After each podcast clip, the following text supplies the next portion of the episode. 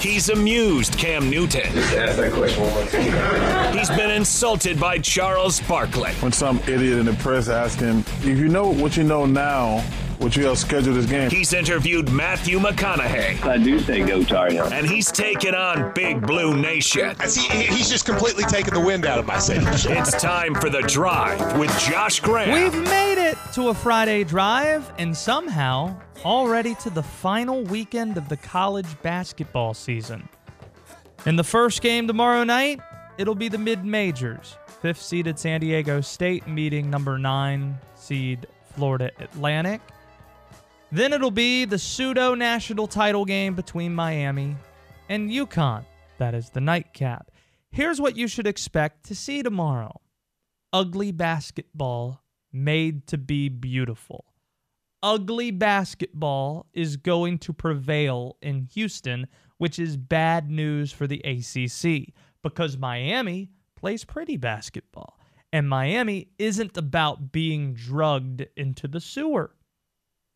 The sight lines of playing in a football stadium, which none of these players have before, is going to be a challenge for teams that really rely on shooting the three.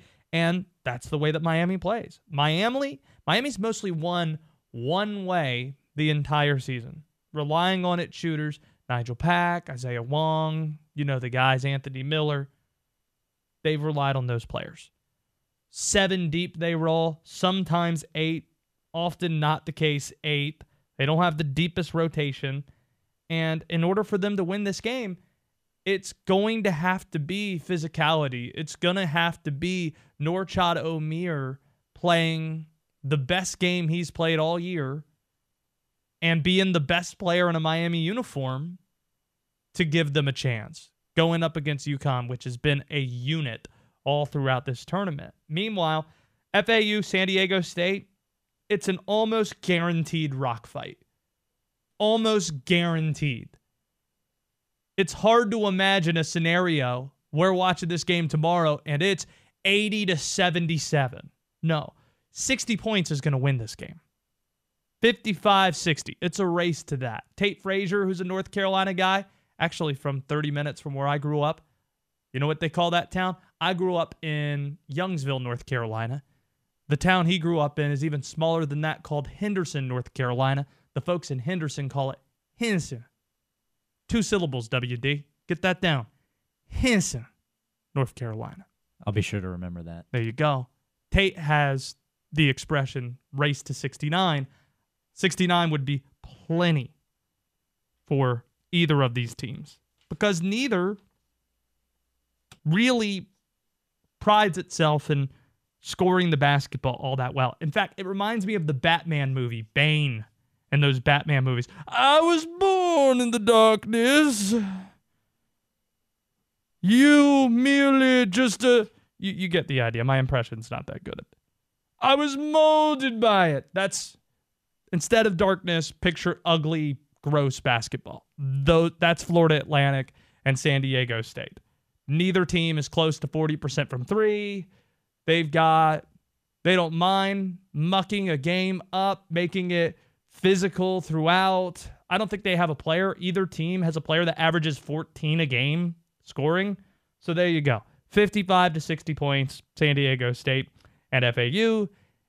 As for the teams that I think are going to win, which means they will inevitably lose, give me UConn and FAU.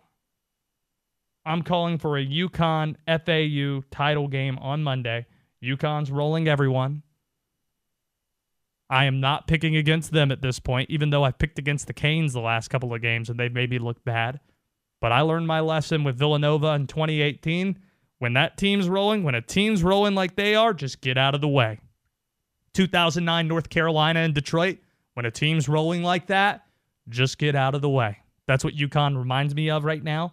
FAU, slightly better shooting team, slightly better rebounding. Plus, I'm not just going to pick the two favorites in this tournament. Not going to do that. So give me Dusty May's group. We're going with the Owls and the Huskies meeting on Monday night. on Twitter at WSJS Radio. If you want in on today's show, 336 777 1600 is the phone number. We're also streaming video on our Twitter page in addition to YouTube and on Twitch. Great lineup of guests today. Mack Brown's going to be our guest. Make sure you're around at 535 when he joins us. We've got a couple of pairs of tickets to go see the Carolina Thunderbirds that we're giving away. Will Palaschuk, voice of Charlotte FC, later on this hour. Robert Walsh former producer of this show, Oh my. conveniently put it 420 Uh huh. on the schedule.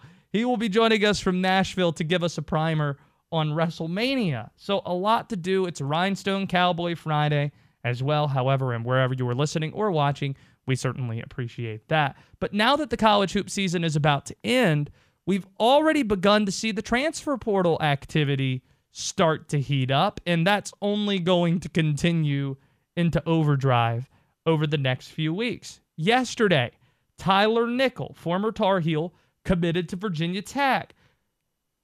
B. Dot already broke that news for you two weeks ago, though. B. Dot told us that was going to be the case, and here's how that sounded from a couple weeks back. Carolina fans expect for Tyler Nickel to go to Virginia and light our asses up. I mean, these things are going to happen, man. these things are going to happen. Okay, so let's look. Let's push things forward. Hey, this that's going to happen. It's gonna happen. You might be saying, "Oh, Josh, he didn't go to Virginia. He went to Virginia Tech." He wasn't talking about a specific school. He was talking about the state that Tyler Nickel is from. Dot also in that same segment broke the R.J. Davis and Armando Bacot news, Armando. saying that both of those guys were going to come back. When Dot says something is going to happen, and it involves Tar Heels, Tar Heel players, odds are it's not a guess. These things are going to happen. He he even told us off the air last week. Yeah, I would expect that Caleb Love's gonna leave. Like this guy knows, and I think he said this in that same segment.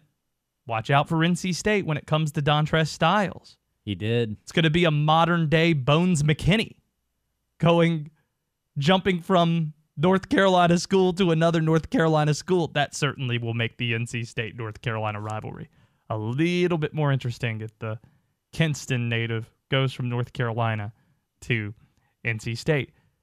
Hoops Weiss pointed this out, the great writer. We're now at a, a thousand players in the portal. The season hasn't ended yet. We're at the Final Four this weekend.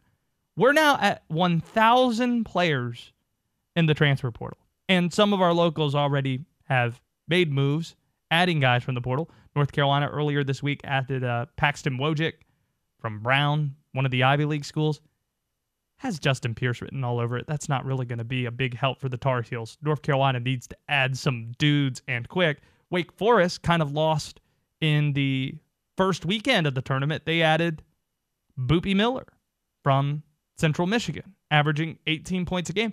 One of the 20, 25 best transfers in all the lists are out there. Oh, the best guys in the portal, all that. Boopy Miller was on a lot of those lists.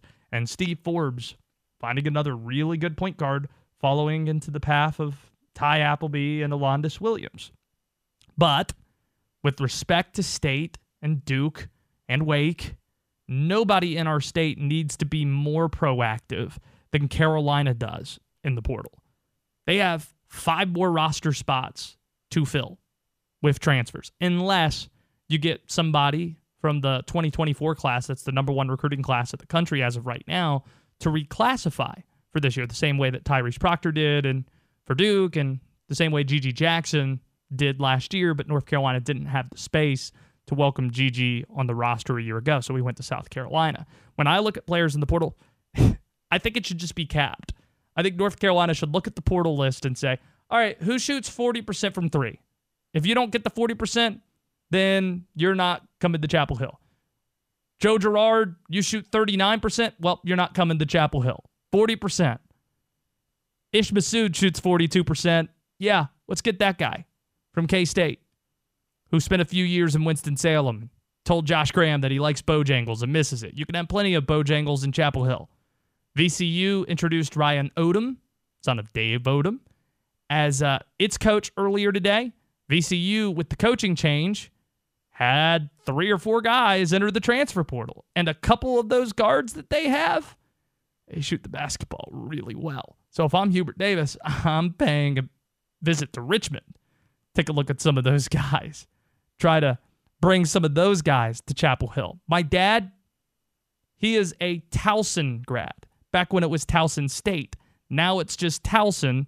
And in Baltimore, they got a guard named Nick Timberlake that a lot of people have been asking me about. Tar Heel fans and people that just follow college basketball broadly. A lot of people have been connecting North Carolina to Nick Timberlake. Keep an eye on that as well.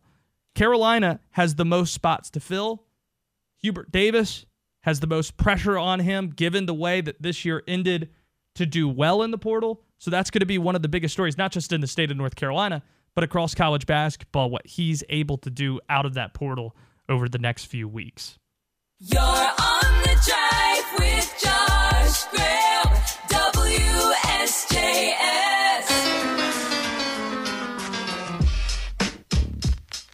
Round and round, round they go. Dare I say the Charlotte sports scene is humming right now? The Charlotte Hornets are going for four in a row tonight. Panthers, I don't know if you've heard, have the number one pick in the draft, so they are part of the conversation in the NFL, right in the center of it. David Tepper, like a pig in mud, enjoying all the attention that his team is getting. And Charlotte FC getting some results. A couple weeks ago, they win. Last weekend, they they get the draw, but a couple of you know they they score on their home pitch. That's always a good sign. So we welcome in the voice of Charlotte FC, Will Palaschuk, to our show that you could listen to tomorrow night as Charlotte FC is in action against Toronto. Okay, how would you describe the vibes in the Queen City from a sports perspective right now, Willie P? It's heating up. Uh, although I will say, when uh, when you were talking baseball earlier, I was trying to examine my armpits and see if I if I can give one or both of them to Justin Verlander after uh, what happened on opening day. It, it seems like it always happens to the Mets. It just always happens. Yeah, you know, at least it should make you feel better that Jacob DeGrom seems to be one of those that isn't really figuring out the pitch clock very well. yeah, that's right really now. a shame. That's really a shame. I, I feel I feel awful for him. you know, I have enjoyed watching the baseball though yesterday. I don't Yeah, know. yeah, It's it's good. it's been good with the pitch clock. We're speeding things up. There's some urgency being added to the sport. You know, some more seeing eye grounders getting through. Some crazy catches like the one in Anaheim last night. Or actually, Mm-hmm. that was in Oakland, but LA was playing. You know, You, you saw the you saw the Angels squander a lead for Shohei Ohtani. The the world is on its axis again. um, I say that as somebody who has Ohtani on his fantasy baseball team and has just now figured out that he don't get credit for the pitching stats if you don't put him at the pitching position. So there you go. has Charlotte FC manager Christian Lattanzio figured out a combination that he likes that he doesn't really have to tinker much with going into tomorrow? Yes and no. And the only reason I would say no is because he's going to be forced into a change this upcoming weekend with a suspension of Brandt Bronico uh, for the challenge he had that was considered serious foul play in the 23rd minute against uh, against New York Red Bulls last weekend. So they're going to have to go with a different midfield, uh, and also forcing into that fact is the fact that Ashley Westwood looks like he's going to miss a second consecutive week with a quad injury. So uh, while it seems that you know they might have found something with the 11 that they started against New York, at least uh, maybe even the one that they finished with against New York, uh, unfortunately, it doesn't look like that's going to be the lineup that we see out there. Uh, just because of the fact that these guys are having some voice changes. One thing that is at least uh, a positive is that Bill Tuiloma, who missed last week, uh, in a move that forced Charlotte FC to have to play somebody out of position in the back line, Nathan Byrne at the center back position. It looks like Tuiloma is going to be good to go. He's trained each of the last two days. So that thing I think is actually a positive for Charlotte FC. But midfield is a bit of a question mark. And of course, you also got to wonder whether or not the guy who came off the bench who really sparkled and dazzled everybody, Vinicius Mello, whether he gets his first MLS start or not this upcoming weekend because he had an immediate impact coming on in the 67th minute. Uh, seven minutes later, Charlotte FC scored its lone goal of the match uh, that basically got them to that one point. Speaking of like suspensions and getting in trouble during games, when I played soccer, did you know that I've been I got a red card one time? I got a red Hmm. card once in, when I was playing. What in, did you uh, do? Okay, What did you do? this is gonna shock you. I was talking. Oh, it's dissent? That was going to be my guess. Yeah, I You got, got a, a red card for dissent, Josh? a yellow and then a red. So Oh. it was one of those deals where I w- I was a pest when I played. I was a guy who Yeah. would score and do a cartwheel. I was a guy who would score. But you got to do get your money's worth. man. Yes, yes. So what happened was I was just talking to this guy, and uh, I think the ref was also mad because I clearly flopped and got a call, and he didn't like that. And then I said something that might have been a little bit unsavory after. Yeah, and then Magic word. I got a yellow, and I said, "Come on!" And then he yelled back in the thickest Southern drawl ever, "Come here, boy!" I thought, no. okay, whatever, just don't kill me. And he gave me the red card. There you go, dissent. That's terrible. I, I was hoping it would have been just like maybe the descent got you the second yellow, and maybe the initial challenge got you the yellow, but you No. literally just got it all because of talking. That's right. That, that- that's odd. I, you know, I, it's it's truly me. It's uh, I don't I don't know if this that that is sanctioned behavior by pro referees. so I'm I'm wondering about that myself. I was an a ref. I was a referee at one point. I would not have given myself a card, but the last game I ever officiated. Now this is just story time with Josh. The last Sure. time, the last time I officiated a game, it was a high school like rec type championship, like a castle soccer situation, and um, I was the head referee, and the this coach was riding me the entire game, and then a player on his team, and this is the championship match, got hit from behind. Really tough challenge. And it's the championship game, and the guy who fouled him was one of the best players on the other team. And I gave him a yellow card, the other player, the guy who did the foul. And the man, the, the coach said, I don't feel safe with my players being on the field with you officiating this game. I'm like, Coach, if you say another word, I'm going to have to forfeit the match for you guys. If you Hmm. like, and then the well, actually, I should say before I even got to that, an assistant coach went out to help his player. He's down on the field, hurt, like he hasn't gotten up. Sure. And then the coach, you know, was saying some curse words my way. The assistant, I said he had to get off the field, and he's like, "Well, that's my son. All right, well, you can help your son and do all that." I had lost control of the situation in that sense, but You, then had, you, had lost, you had lost the plot in the parlance of our friends across the pond. Right. And then the players kind of take the image of their coach and they're yelling at me too and all that. Hmm, and then the coach said good. another word after I said not to. And I said, all right, well, this match is over via forfeit. Sit, s- sit in the car, pal. That's Sit it. And I went to go give the championship trophy to the other coach and he didn't want it. He didn't want to win that way. Meanwhile, the kid's still down on the field. He still hasn't gotten up. And then the coach didn't want the trophy, so I took it home with me. I left as the ambulance was coming into the the venue, and I took the championship trophy home with me because the other coach didn't want it. Interesting. Interesting stuff. And apparently, I was right after the fact. I thought I'd be wrong, but I was I was right. According to my be that bosses, that, I was right. According That's to my bosses. There you go. Uh, real quickly on the way out, um, the Hornets, as I mentioned, going for four in a row. It seems like we can joke about it because they have the fourth worst record and they're in the Wembanyama sweepstakes and all of that. But I do think it's significant that you have this team still playing hard and winning games when they have nothing to play for and LaMelo Ball's hurt and everything that could go wrong has gone wrong this season. It does seem like the players have bought into what Steve Clifford's selling.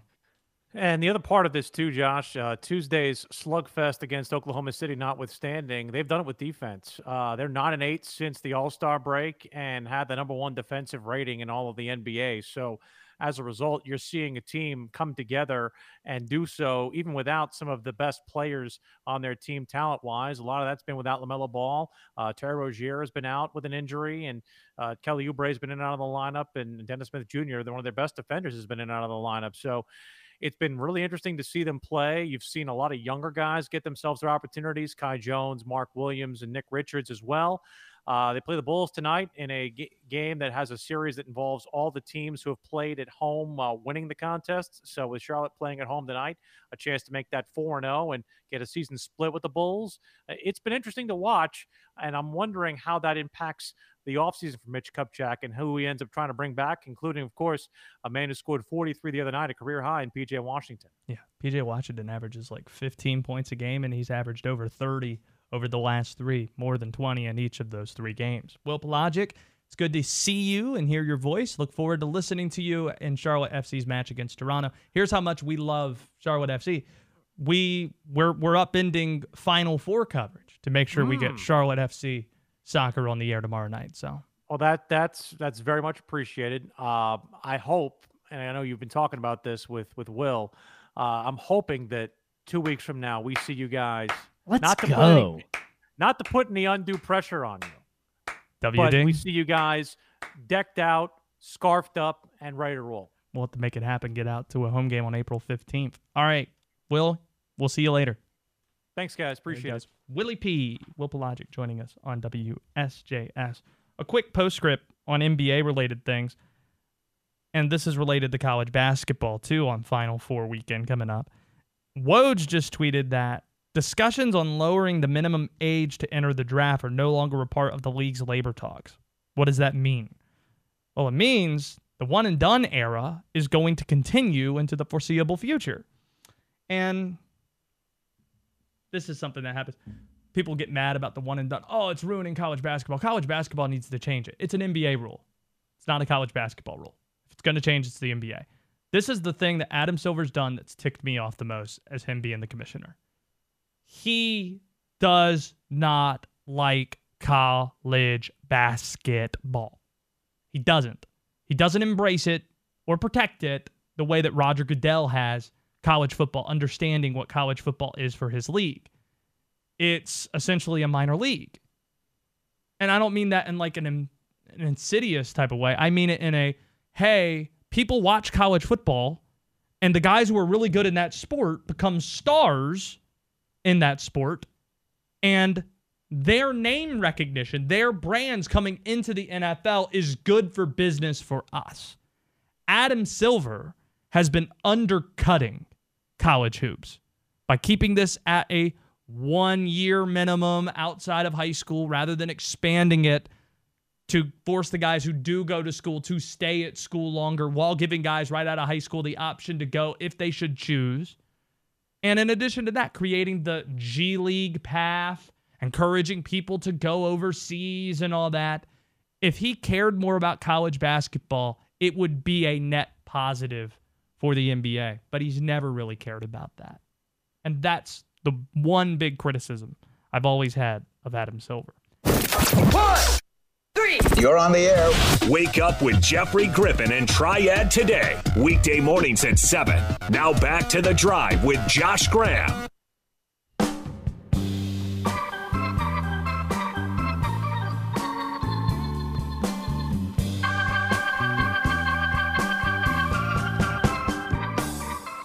You can take the boy out of the triad, but you can't take the triad out of the boy. Robert Walsh, former producer of this show, wrestling expert on WrestleMania weekend. Some call it Final Four weekend, like we do, but others call it WrestleMania weekend, as you do. You are in Nashville now, and I just have to know, as somebody who's lived in Greenville, America, and called the Triad home for a while, where does how does Nashville stack up in terms of the cities that you've lived in? First off, I want to say, what the hell is going on, Triad? What the hell is going on, baby? Yes. I miss the hell out of y'all. Where's DJ at? I don't even want to talk about sports. I just want to talk about everybody in the daggum building. What the hell are y'all doing? All right, anyway. Nashville and how it stacks up, man. It's always a party out here, but the problem with partying here as opposed to Winston-Salem, Greensboro, Greenville, anybody you run into is here either the first time or a long time.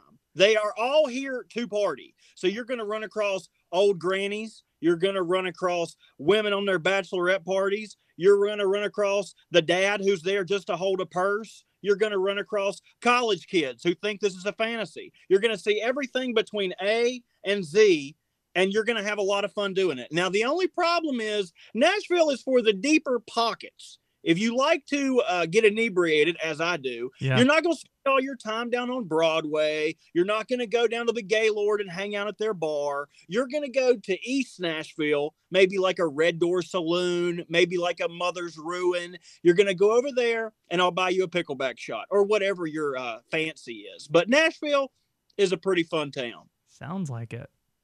WD, is uh, taking notes over there. Had to step out for a second. Robert Walsh is uh, here with us, the former producer of this show. So, what's the headliner for WrestleMania this weekend?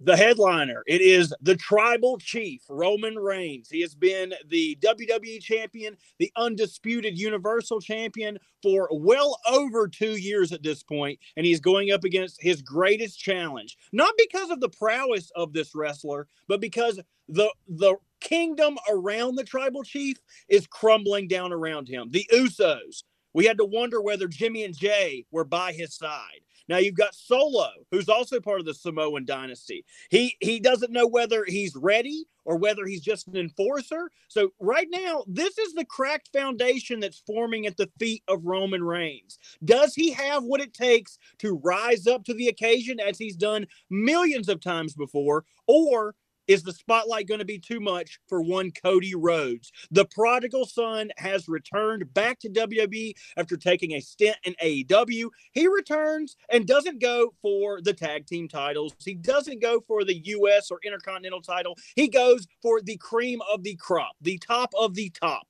the undisputed Universal Heavyweight Champion, a right that was afforded to him for winning the Royal Rumble. That is the main event. And I believe that will be on night two. Now, WrestleMania is split into two nights. So, twice the action for your wrestling viewing pleasure. See, it's in New York, right?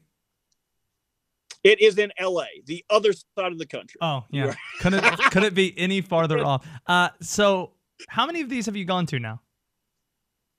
Oh my gosh. Uh, my first WrestleMania was the WrestleMania 22, and I went from WrestleMania 22 all the way through WrestleMania 31, and then uh, then I had to.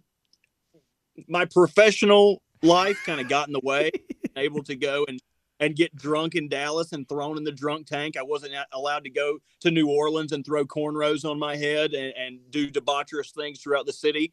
Uh, so life has gotten the way, but you know what? I'm in a good spot. Once Nashville gets a new stadium, uh, I would imagine that WrestleMania would come here, and once again, I would get to be. Uh, a debaucherous man in the streets enjoying his wrestling. I know you're a very busy guy, so I'll close things out with this. You're a huge Ravens fan. How where is he not where you want him to be? Where's he going to end up, you think, Lamar Jackson? Are we talking this year, or are we talking about the rest of his This fall. this year he is going to play for the Baltimore Ravens. And I'll tell you, I can tell you a plethora of reasons why, but I have never been more comfortable in my entire life to tell you that this year Lamar will be a Raven.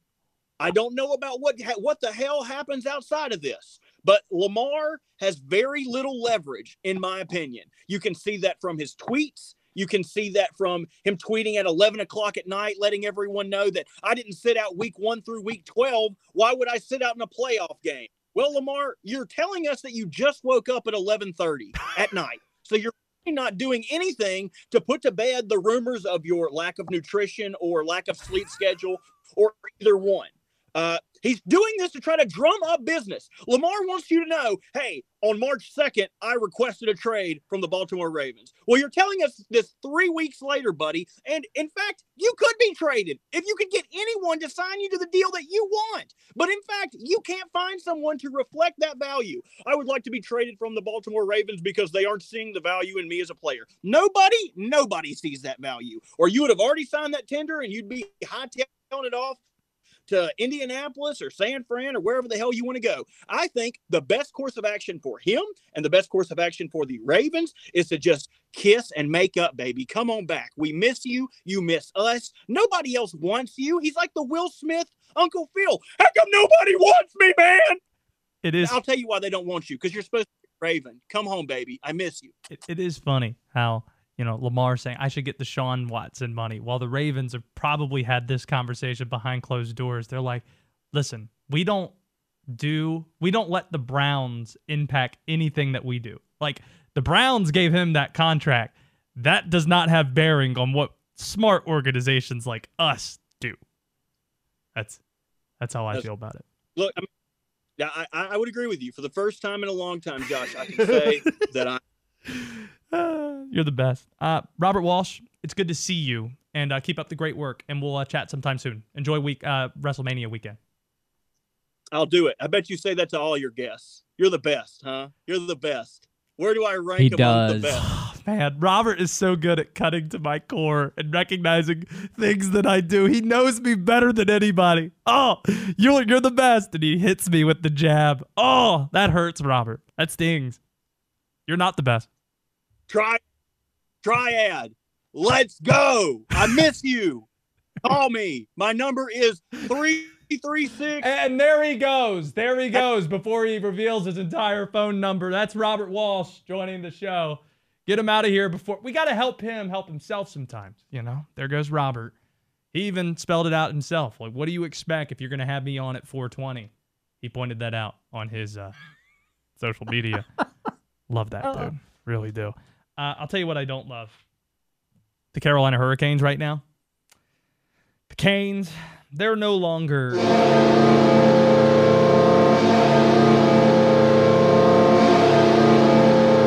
You know, I'm going to fight through. I'm going to fight through. The Canes are no longer a Stanley Cup. They're no longer a Stanley Cup contender because they don't have that guy. That's a piece of it. That's a piece of it. But they're trending downward. We've had some hot takes thrown around in this segment. Robert, flaming hot. And here, the Canes, no longer a contender. Uh, they're trending down at the worst time. They've lost three in a row, four of their last five. And last night, they weren't losing to Tampa or New York. They're losing to the Detroit Red Wings, one of the 10 worst teams in the league. And the thing that hit me last night that hadn't really registered until then was how bad the goaltending's been lately. Like Freddie Andersen's supposed to be the guy, and he's allowed at least he's allowed multiple goals in seven straight games, seven straight starts, and three or more in five of those games. You can't win that way. It seems like he's in his head. You can't rely on Pyotr Kochetkov or uh, Alex Nedeljkovic as well to get you out of this hole. You're not going to have good enough goaltending, and then scoring wise, Svechnikov losing him was a killer. He's one of the three irreplaceable players on this roster. Him, Jaccob Slavin, Sebastian Aho. Those are the guys that you can't lose because you lose something offensively, but you also lose a physicality, given how big he is and how good he is on forechecks. And he also is a guy who could help you defensively as well. So you lose him, and that just felt like a death blow for the Carolina Hurricanes. I hate to say it, but that's how I feel. Did Robert get you excited for WrestleMania this weekend? I'm just jacked up about it. I'm so excited. Have you ever watched WrestleMania? Uh, bits and pieces. yeah. You're the best. Are you though? Yeah. Robert, I, I watched WrestleMania with him one time. How did that go? Did you get fired up? He does get jacked during start it. throwing chairs around and stuff? No, it just I bet he does. high volume of alcohol. He's a volume volume drinker. Yeah, he is. You know what? I've never never got the pleasure to do that with him. I have many a time. Uh huh. Might have to go over to Nashville. He's a character. He's a character who's gonna own that city one day. He's gonna be a politician one day, and Robert Walsh is gonna be like elected into public office in Nashville. You watch. Guy's gonna take over the world. To recap the week in the most efficient way possible, we'll keep it simple. Next on the drive. It's the drive with Josh Graham. WSJS.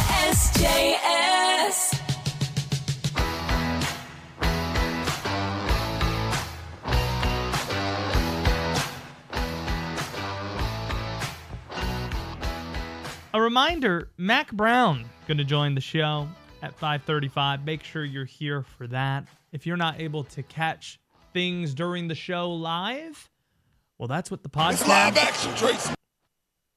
We're about a year removed from that piece of sound. We are. Sunday is going to mark the 1-year anniversary of the Caleb Love shot against Duke. It's been a full calendar year since that happened with it being Final Four weekend. But what I was saying is if you can't listen to it live, you can find it on our podcast channel. Search The Drive with Josh Graham on iTunes, Apple Podcasts, Spotify, and Anchor, or on our YouTube stream. Our YouTube channel has the video stream that you could be watching right now if you want to see the show in addition to listening to it. We do that for every one of our live shows, 3 to 6. But that's also where some of our interviews are too. it's crazy to think that in about what three or four weeks we're over 100 plus subscribers 115 around that now. It's fantastic and uh, we appreciate you guys supporting the youtube channel. Continue to do that. It's your support of things like that that allow for us to do more and more cool and creative things that make the show more consumable and better moving forward. So if you haven't subscribed to that be sure to do so. Now let's recap the week in the most efficient way possible by keeping it simple Five words or less. It's simple, man. That's all Josh gets to tell you where your favorite teams are at. It's as marvelous and as simple as that. Let's keep it simple. Okay. If you don't know the drill by now, it's Friday. Robert Walsh, Robert Walsh already sounded like he was drunk in Nashville, even though I think he just got done with the show. I guess those two things aren't mutually exclusive. But some people might already be in the club at 4:30 in the afternoon. I don't know. Let's get the weekend started right and get a dance break in here. It's live WP is out of his mind. Business, good business. I have tremendous respect for Commissioner Phillips. That's what's right. What is your favorite cookie? Let's go! Excuse me, brother. This 74th Street Baptist Church, Tennessee, in sin. And you will know my name is the Lord. Was there a Hubert Davis clip in there? There was. What was that? He's eating cookies in the club. He has to eat them by himself now. Pete Nance isn't around anymore. Tough. Uh, What's the first thing you have for me? Jim Phillips being more aggressive about the ACC narrative. That was cool last weekend. Hey, exactly. Hey, the ACC should be more aggressive. Then we get pushed back. Uh, then Jim Phillips says we need to be more aggressive. Here's five words. It's past time for this. I wish this would have happened before Selection Sunday. But now that the ACC sent another team to the Final Four, it's time to do some flexing. None of this garbage about, uh, the tournament isn't really a great measurement. That's what we all accept. We accept that the national champion in basketball is decided in this tournament, so success and failure, wrong or right, is defined by what you do in this tournament. And we know if the shoe is on the other foot from the dishonest people who are saying that we shouldn't grade things this way just because the ACC went on a run, we'd be doing the same exact thing if the Big Ten or the SEC got to this point. So, no. After the ACC gets urinated on the entire season, it's time for the ACC to stand up and flex a bit. And I'm glad that Jim Phillips is saying we're going to be more proactive here. We're going to be more aggressive. I'm going to talk about the fact that it's wrong that we got five teams into the field. Caleb Love entering the transfer portal. It simply had to happen. It simply had to happen. Clearly, something was amiss. That isn't to say that that month of March last year wasn't fantastic. It was. One of the best singular performances I've ever seen was the second half he had against UCLA in the Sweet 16. He hit stupid shots.